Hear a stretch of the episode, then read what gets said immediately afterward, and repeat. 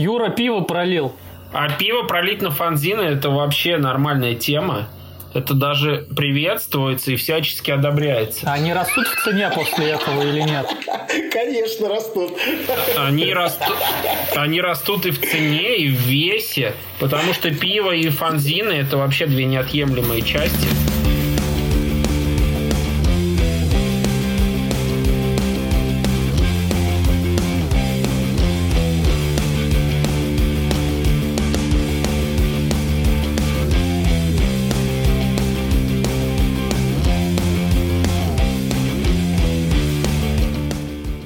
Привет, привет, привет всем! Это второй выпуск подкаста «Фанзин». С вами основатель клуба любителей фанатской литературы Макшоп Юрий. Физкульт, привет! Главред фанзина Лока Пропаганда Виталий. Всем здравствуйте. Меня зовут Тимур, я тоже из Лока Пропаганды. Сегодня у нас очень интересный выпуск. Сегодня поговорим о зарождении фан-печати и вообще самоздата в России. Будет много интересного. Очень сложная тема, необъятная, но мы постараемся уложиться в отведенное для нас время. А времени у нас немного, так что погнали.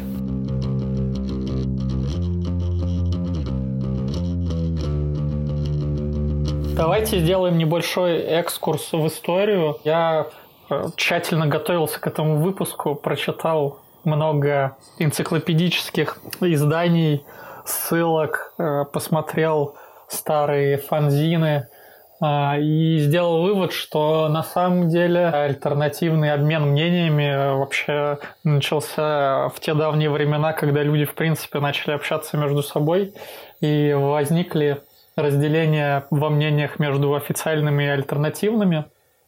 Естественно, это не было в формате печатных каких-то изданий, но так или иначе, те же самые сказки, я думаю, можно тоже отнести э, к некой к, не, к некой периодике, пусть и устной. История говорит нам, что первые какие-то печатные альтернативные издания появились еще в XIX веке. Э, связано это, скорее всего, с промышленной революцией, когда печатные станки стали появляться более массово, большее количество людей стали понимать в печати, появилось разнообразие материалов, соответственно, разнообразие печатной продукции. Как таковые фанзины, фанзины и берут истоки из десятых годов 20 века. Все это зародилось в Америке, где так называемые любители самодельных журналов обменивались по почте всякими изданиями. Это были и писатели, и какие-то обычные люди. Позже это перетекло в так называемые фэндомы. Это люди, которые э, собирались вокруг тех или иных литературных произведений на тему фантастики, додумывали сюжеты, рисовали прошлое, будущее героев и тому прочее. Подпольная периодика была и в Российской империи, и в СССР. Это связано больше с политикой, с какими-то запрещенными текстами, запрещенной литературой. Перепечатывали, пере Иногда даже переписывали, копировали издания запрещенных авторов, либо какие-то э, первые переводы рассказов прозы иностранных авторов. В СССР запрещены, запрещены были произведения Пастернака, Пастернака, конечно же. Э, Лолита Набокова, например. Чуть позже Солженицын, фантастика от Стругацких, Булгаков. Э, ну, конечно же, уже ближе к переходному периоду, ближе к России, был Высоцкий э, и его стихи. И все это было на вес золота, потому что это было запрещено, и а все запретное, как говорится, запретный плод сладок. Ты что-то знаешь о запретном плоде? Фанзины берут свои корни от британской периодики, которая стартовала в 70-х годах 20 века. Было это связано с развитием панк-сцены, альтернативной музыки на тот момент, и первые журналы были так или иначе связаны именно с музыкой – но, как мы знаем, британцы, кроме музыки, также любят футбол. Это у них большая часть жизни, поэтому постепенно футбол пришел и фанзины. А так же, как и футбол, английские фанзины перекочевали в Европу и на остальные континенты, и дошел в том числе и до нас. Хочется отдельно добавить, что фанзины стали скорее транслятором мнения одного человека или группы людей, альтернативного мнения, мнения, которое они могли свободно высказывать на страницах своего издания. Таких возможностей у них не было бы, если бы это были издания сугубо официальные или которые выходили в больших типографиях. Давай еще про музыкальный самоздат немножко поговорим.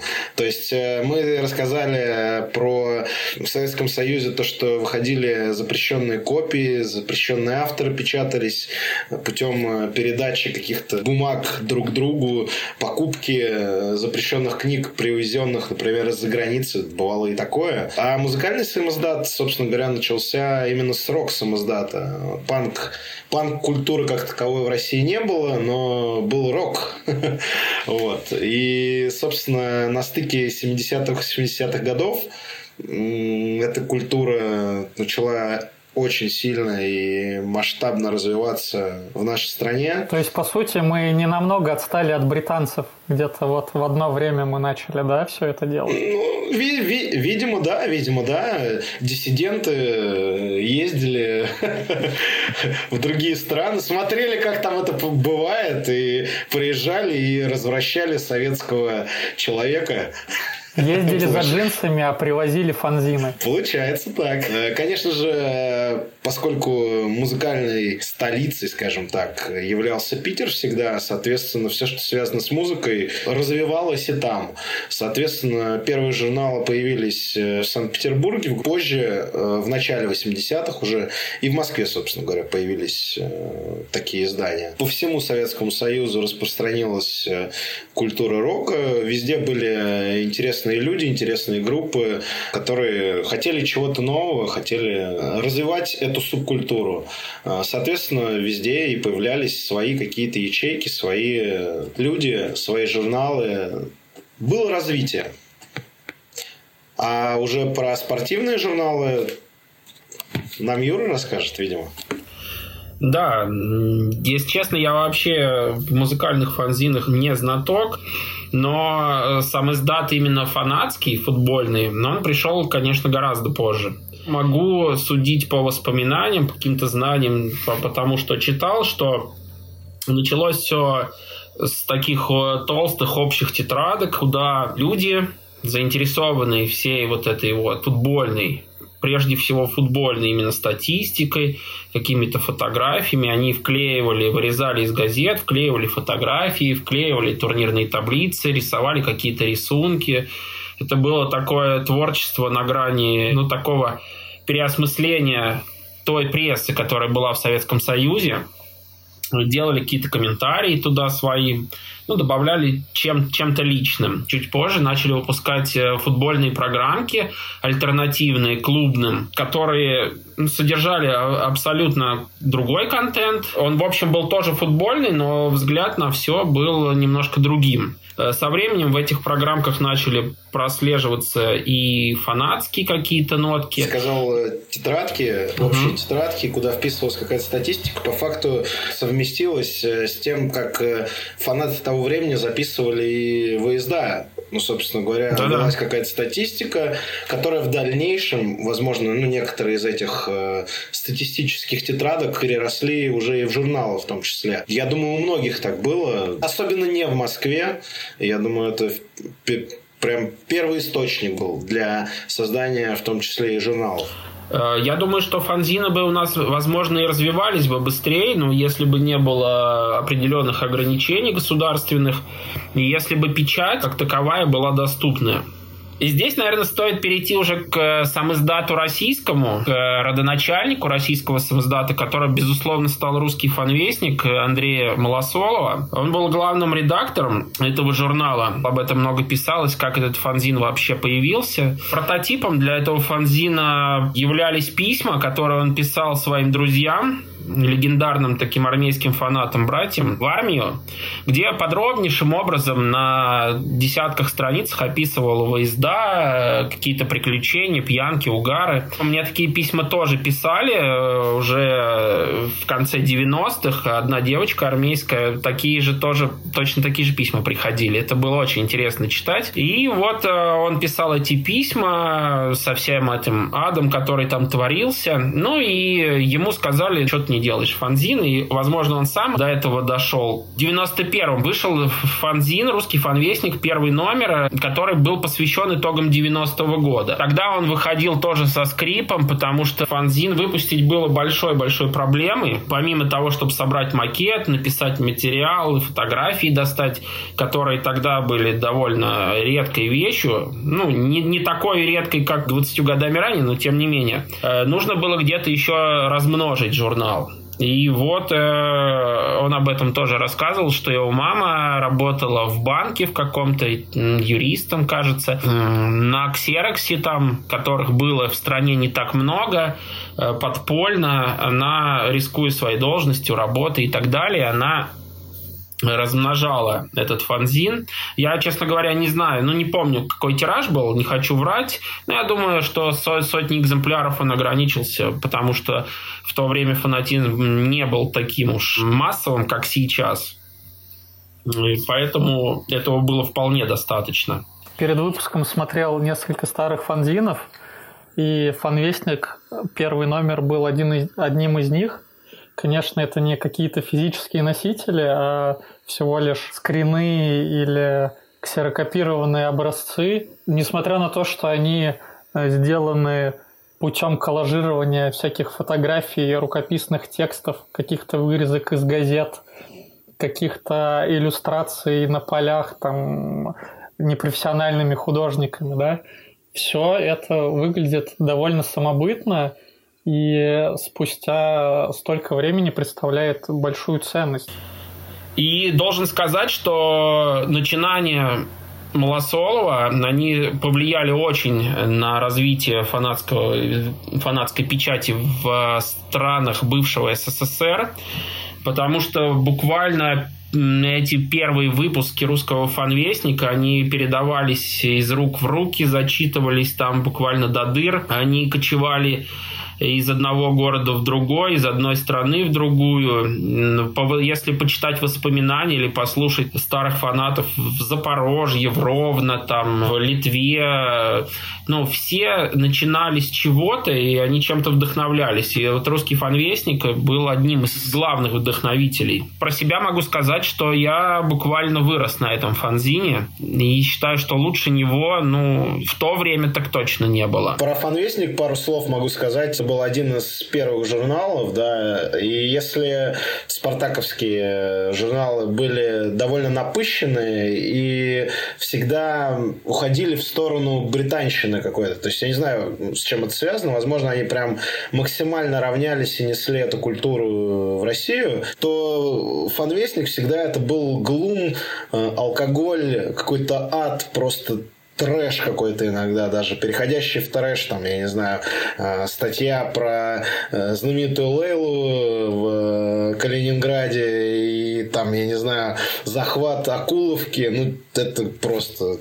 Да, шедевр. Ахтунг верстка номеров как-то изменилась к последним выпускам или всю историю они печатали на принтере у мамы на работе? Нет, конечно, последние номера были даже цветными, я тебе даже больше смогу сказать. И там уже, правда, работала над ними другая совсем редакция. Да-да-да, вот. это новый русский фанвестник. Да, конечно, был. все менялось, и там, видимо, появлялись люди, которые хорошо в этом разбираются и шарят. Там было прекрасно все в целом. Очень лаконичный журнал в формате А4, то есть э, и он всегда был довольно большим, э, порядка 100 страниц.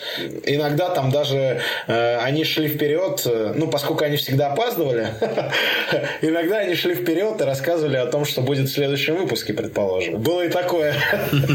И потом этого не было. Многие такую ошибку делают, да, когда они анонсируют то, что будет в следующем выпуске, но следующего выпуска не случается. Могу тоже добавить, что, конечно, верстка менялась, и первые выпуски, которые делались на коленках, там с помощью ножниц, клея, э, печатной машинки и реальных фотографий. Эта эпоха ушла примерно, дай бог памяти, на 12-м. Ну, 13 номер, мне кажется, уже был на компьютере сделанный. Вот, до 12-го. 13 это 850 лет Москвы, да? Не помню. Помню, что 13 и 14 номера это те, которые продавались уже как бы вот э, всем доступны были. А до этого фанзин имел в основном А5 формат и делался вот как раз таким вот старым дедовским способом. А что со Спартаком? Фанаты Спартака не могли остаться в стороне, и буквально в 91 году, чуть-чуть попозже, чем э, фанаты ЦСКА, видимо, вдохновившись, начитавшись или просто желавших как-то как-то вступить в эту битву с армейцами, вышел фанзин Ultra News, он назывался. Это был такой предшественник знаменитому Ultras News. Вот. Э, первый номер был формата А5, черно-белый, там всего 12 страниц было, но тем не менее они вступили в эту конфронтацию. И должен сказать, что потом с выходом Ультрас Ньюса уже и армейцы ждали спартаковских фанзинов, и напротив спартаковцы. Э, в них описывались, что интересно, одни и те же события фактически, но описывались, особенно в позднем период, в диаметрально противоположных точках зрения. Я, например, не вижу в этом ничего плохого. Я считаю, что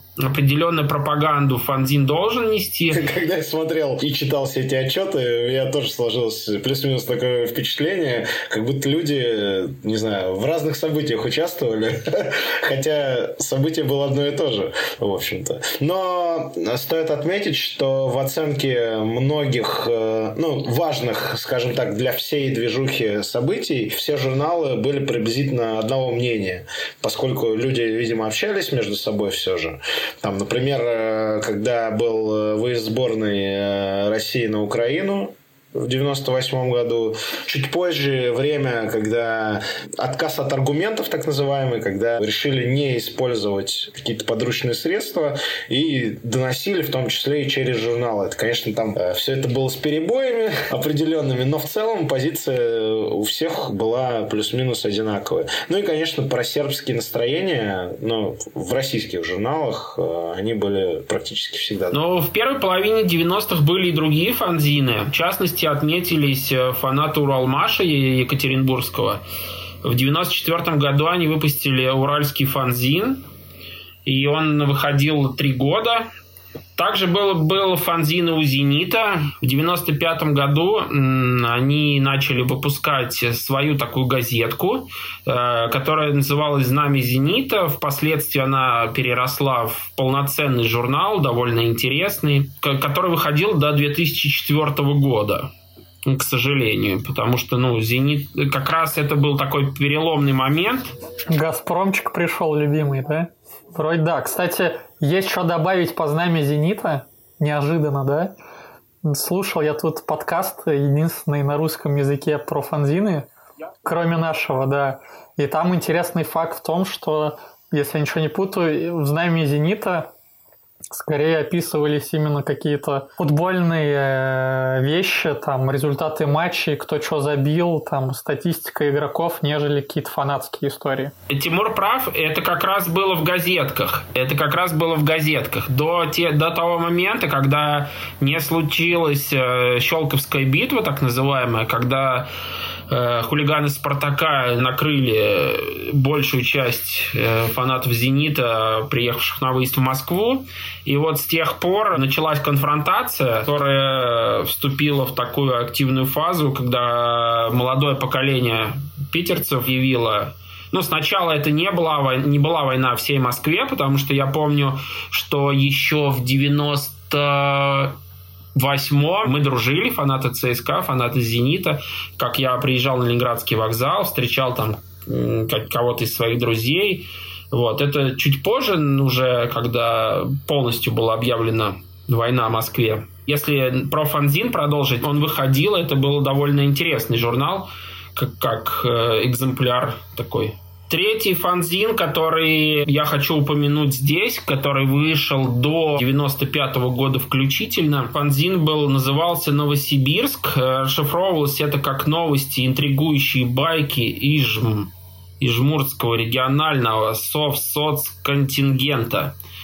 Э, его делали фанаты газовика «Газпром», такого ижевского клуба, э, который был написан очень-очень интересным языком. Он называется «Пуджин». Не каждый мог этот фанзин прочитать, э, скажу я вам, и понять вообще, о чем в нем речь, потому что слова в нем хитрым образом менялись на такой интересный шифр. А можешь пример хотя бы привести? Там как-то буквы менялись местами в слове или что? Или они там задом наперед писали его?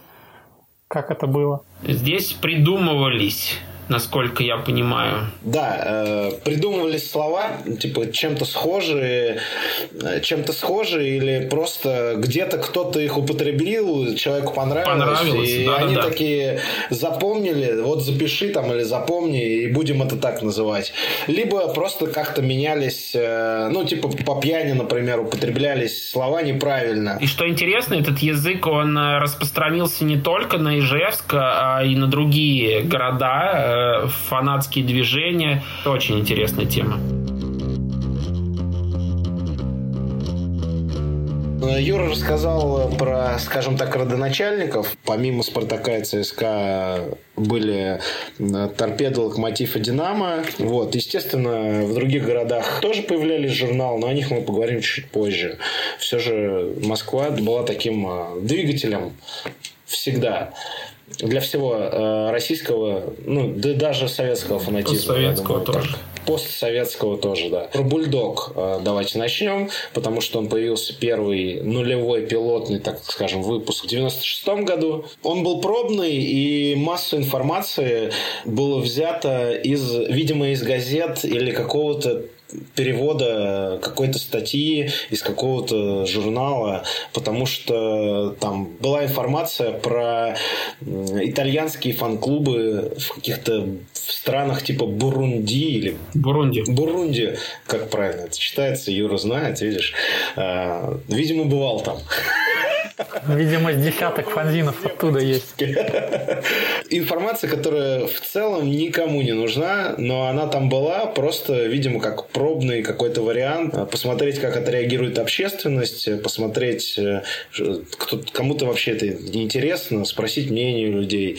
Вот. Естественно, там были отчет, отчет о выезде старом, если не ошибаюсь, это Тюмень 94 -го года. Видимо, журнал зашел, после чего чуть позже появился уже э, полноценный первый выпуск. Э, как уже Юра говорил, э, все они были очень схожи по концепции, в целом по концепции с э, русским фанвестником. Фактически это были отчеты о каких-то поездках, о каких-то событиях, не только вокруг торпеды, скажем так, события, а и вокруг Спартака, фанатами которого ребята плотно общались, дружились, выпивали. Так получилось, что торпеда развалилась на два клуба, часть отошла к Лужникам, часть осталась, точнее говоря, Зил, Зиловской, и Зиловская часть движения начала параллельно выпускать свой журнал журнал «Русские ратники» они назывались, которая выглядела скорее как э, некая программка. То есть она была маленькая по формату, там говорилось и о футболе, и о выездах. Самое интересное, что в дальнейшем, ну, в более поздних выпусках э, «Бульдога» отчеты о выездах копировались и выходили как там, так и там. То есть в двух журналах одновременно. Чем он отличался от всего остального чтива? Ну, естественно, достаточно много статистики. И что мне всегда нравилось, она делалась как-то вручную. То есть, если рисовались таблицы, то они рисовались вручную. Если какие-то схемы рисовались, то они тоже были расчерчены вручную. Это было прикольно, интересно, самобытно достаточно. При описании фан-движений парни придумывали, иногда, скорее всего, придумывали какие-то свои картинки, э, соответствовали данному фан-движению. Там. Что еще? Да, было, было куча рисунков, они были довольно милые, симпатичные на тот момент. В дальнейшем увлечение рисунками за счет одного, а возможно нескольких человек, но, скорее всего, за счет одного человека переросло в нечто большее в «Бульдоге». Конечно, мы говорим про Мишу Тетрадь, ему респект. Но это прям топовые рисунки помимо рисунков, э, статистики, схем графиков, были какие-то еще интересные рейтинги. Там худший игрок торпеда в конкретном отрезке времени. Или там, ну, много, много всякой, всяческой статистики, которая велась на протяжении долгого времени, и они, то есть, взяли эту линию и долго-долго-долго по ней шли. Это было прикольно, интересно. Ну, в какой-то момент, там, третий или четвертый выпуск, если не ошибаюсь, это еще 90-е годы, э, возник, возникла такая некая хроника хулиганизма, ну, назовем ее так. Но по факту это были просто все э, беспорядки или все драки между фанатами, фанатов с милицией, какие-то еще события, э, которые были связаны не только с торпедо, а вообще, в принципе, со всем фан-движением в России, в Москве на тот момент, потому что обмен информацией с провинцией был довольно длительным процессом. Да, писались письма, но они могли там писаться довольно долгое время и приходить еще позже, а печататься в журналах вообще через несколько лет. Ну, такое тоже бывало. Собственно, эта хроника хулиганизма переросла в нечто большее, то, ради чего его читают. Читали, читают, но читать, видимо, уже не будут, к сожалению.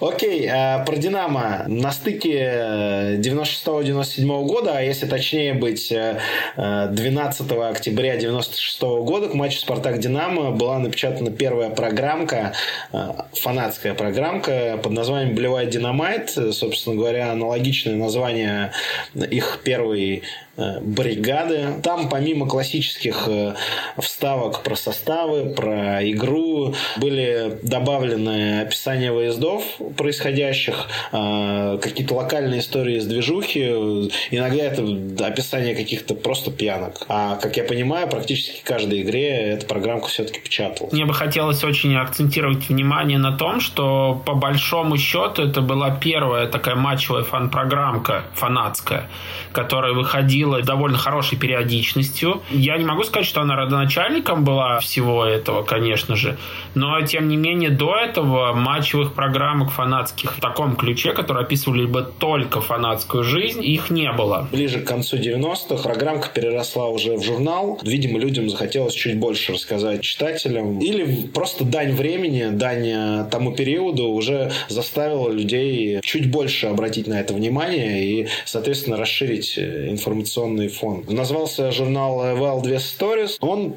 был у меня в руках, э, я читал, ну, практически от программок он в целом ничем не отличался, просто он был более глобальным, более э, информативным, скажем так. Важный момент. Параллельно, когда уже начал выходить журнал э, Wild West Stories, про который ты говоришь, начался массовый приток на рынок видеокассет с записями матчей, ну, именно матчей с трибуны, условно говоря. Какие-то нарезки, какие-то компиляции иностранщины, иностранных Э, трибун, иностранных драк, вот этого всего. Хулиганс Don't Stop в тот момент был просто чем-то фантастическим, выдающимся, прорывным на тот момент. И все это было параллельно выходящим журналом. Всплеск и... информации. Всплеск информации, абсолютно верно. И вот этот всплеск информации в том числе породил э, дальнейший бум э, печати на мой взгляд. Потому что все это было из Москвы, и там, условно, к 2001, ну, это был 99-2000 год, и к 2001 году все дошло до провинции, скажем так. Где-то 2001-2002 год это взрыв э, именно фанзиноделия, зиноделия именно где-то там в провинциальных городах. Ну, а что фанаты «Локомотива»? Вездесущие. Вездесущие. Ничего, ты еще про них много чего услышишь, я думаю. Да, конечно, паровозы э, посмотрели, что у всех э, появляются журналы, э, выходят, у некоторых уже довольно давно выходят, и тоже решили, что пора бы и нам что-то подобное сделать. Вот, в 98 году фактически с подачи э, всего одного человека э, из коллектива Ультралока верстается, делается, собирается журнал «Паровоз». Довольно логичное название, он был сделан, но напечатался в каком-то сумасшедшем маленьком э, количестве, там что-то 10 или 9 журналов. Ну, короче, только, фактически только для членов данной организации. Да. Этот журнал передавался между людьми, кто-то его читал, кто-то видел, интерес какой-то был, и уже чуть позже, там, в 99 году, уже другая редакция с использованием тех же материалов, ну, частично тех же материалов, сделала уже второй выпуск, то есть фактически это были два разных журнала они были для разных людей, скажем так, сделаны. То есть, если первое это был выездная романтика, то второе это был скорее такой уклон жесткий в хулиганизм, фанатизм. Мы сейчас говорили про топовые издания, топовых движей, топовых клубов. То тогда, что сейчас, это плюс-минус одни и те же клубы, движи, Изданий, к сожалению, нет. Возможно, перезапустится. Вообще фанзины в 90-х выходили много где. Очень много движей как из высшей лиги, так и из низших, там, включая Астрахань, Краснодар, Калуга, Липец, Нижний Новгород, Новосибирск, Ростов-на-Дону, Тверь, Тюмень, Ярославль, Уфа. Реально могу зачитывать весь список городов в отдельном выпуске, но я так понимаю, что это были именно клубные, проклубные и про движевые издания. А что насчет каких-то общефанатских тем? Было что-то такое, что как-то аккумулировало в себе позицию разных людей, разных движений? Э, ну нет, до определенного времени общефанатских фанзинов не было. И эту роль, в общем-то, играли русский фанвестник тот же самый, который старался освещать не только свою фан-сцену армейскую, но и фан-сцену российскую, по крайней мере, топовых э, всяких движей или те, которые под руку подвернулись э, Малосолова. Потому что в то время он находился в такой активной переписке с разными фанатами. Мы ему должны быть благодарны за то, что он в свое время извлек э, на поверхность фанатов там разных команд э, из каких-нибудь э, глубинок, где был какой-то всплеск фанатской активности, и он быстро прошел. И, но вот мы знаем об этом благодаря русскому фанвестику. Ты говоришь про да, всплески, да. это были какие-то да. целенаправленные общения именно с какими-то фанатами в глубинке, типа ЦСКА там ехал на выезд и там заводилось какое-то общение, или это фанаты писали, не знаю, там в редакцию, куда-то еще как-то передавали и с ними делились какими-то там, вдохновляли их на выпуск фанзина. Это да, это была переписка, адрес, э, тогда адреса редакции, это был фактически адрес человека, который делает фанзин. И это есть и в украинских фанзинах, и в русских, и в прочих других. Это была переписка, там мог быть указан адрес из квартиры или абонентский ящик, и туда просто писали письма. Вот почитал фанзин, увидел адрес, дай напишу про то, что у нас происходит. В память мне врезались именно такие истории, э, которые люди, где люди сами писали письма. Но также, конечно, и на выездах завязывалось какое-то общение, что-то узнавалось, обменивались фанзинами. Э, но это уже более поздние времена, потому что сперва-то фанзинов ни у кого не было.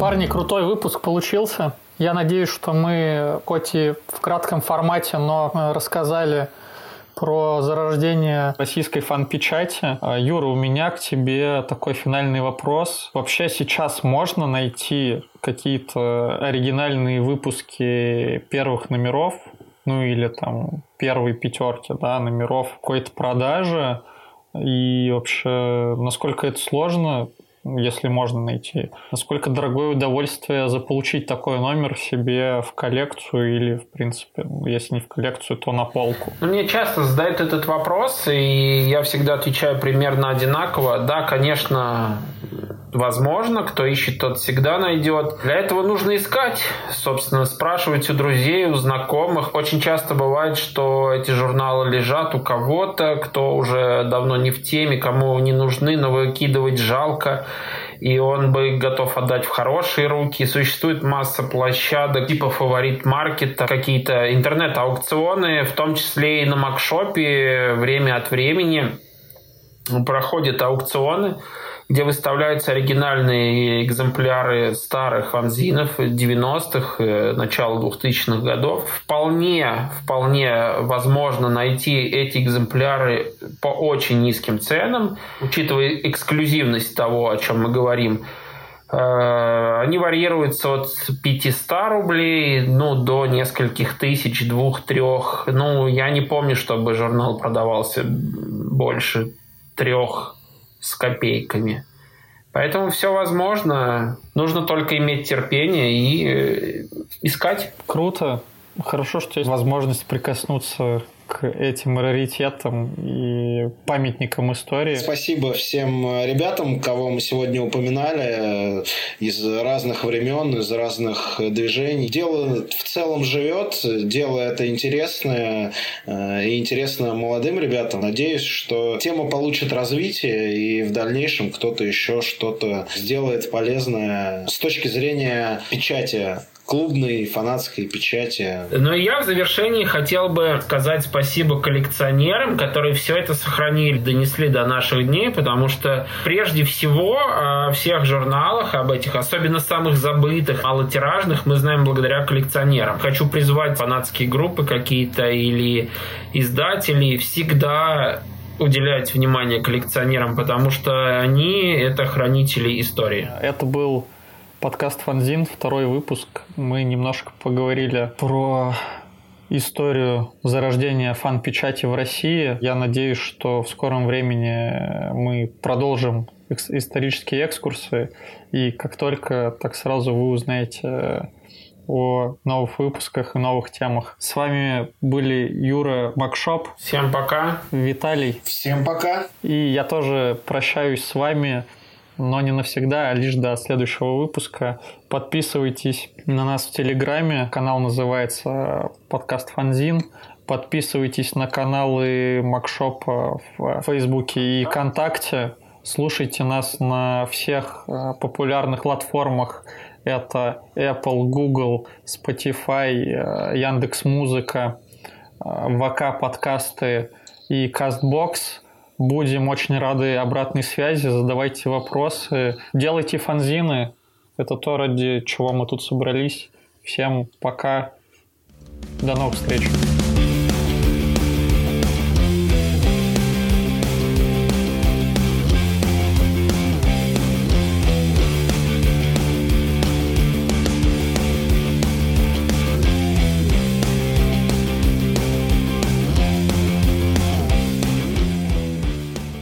Кстати, Тимур, а ты, ты собаку кормишь э, каким кормом? Сухим или человечим?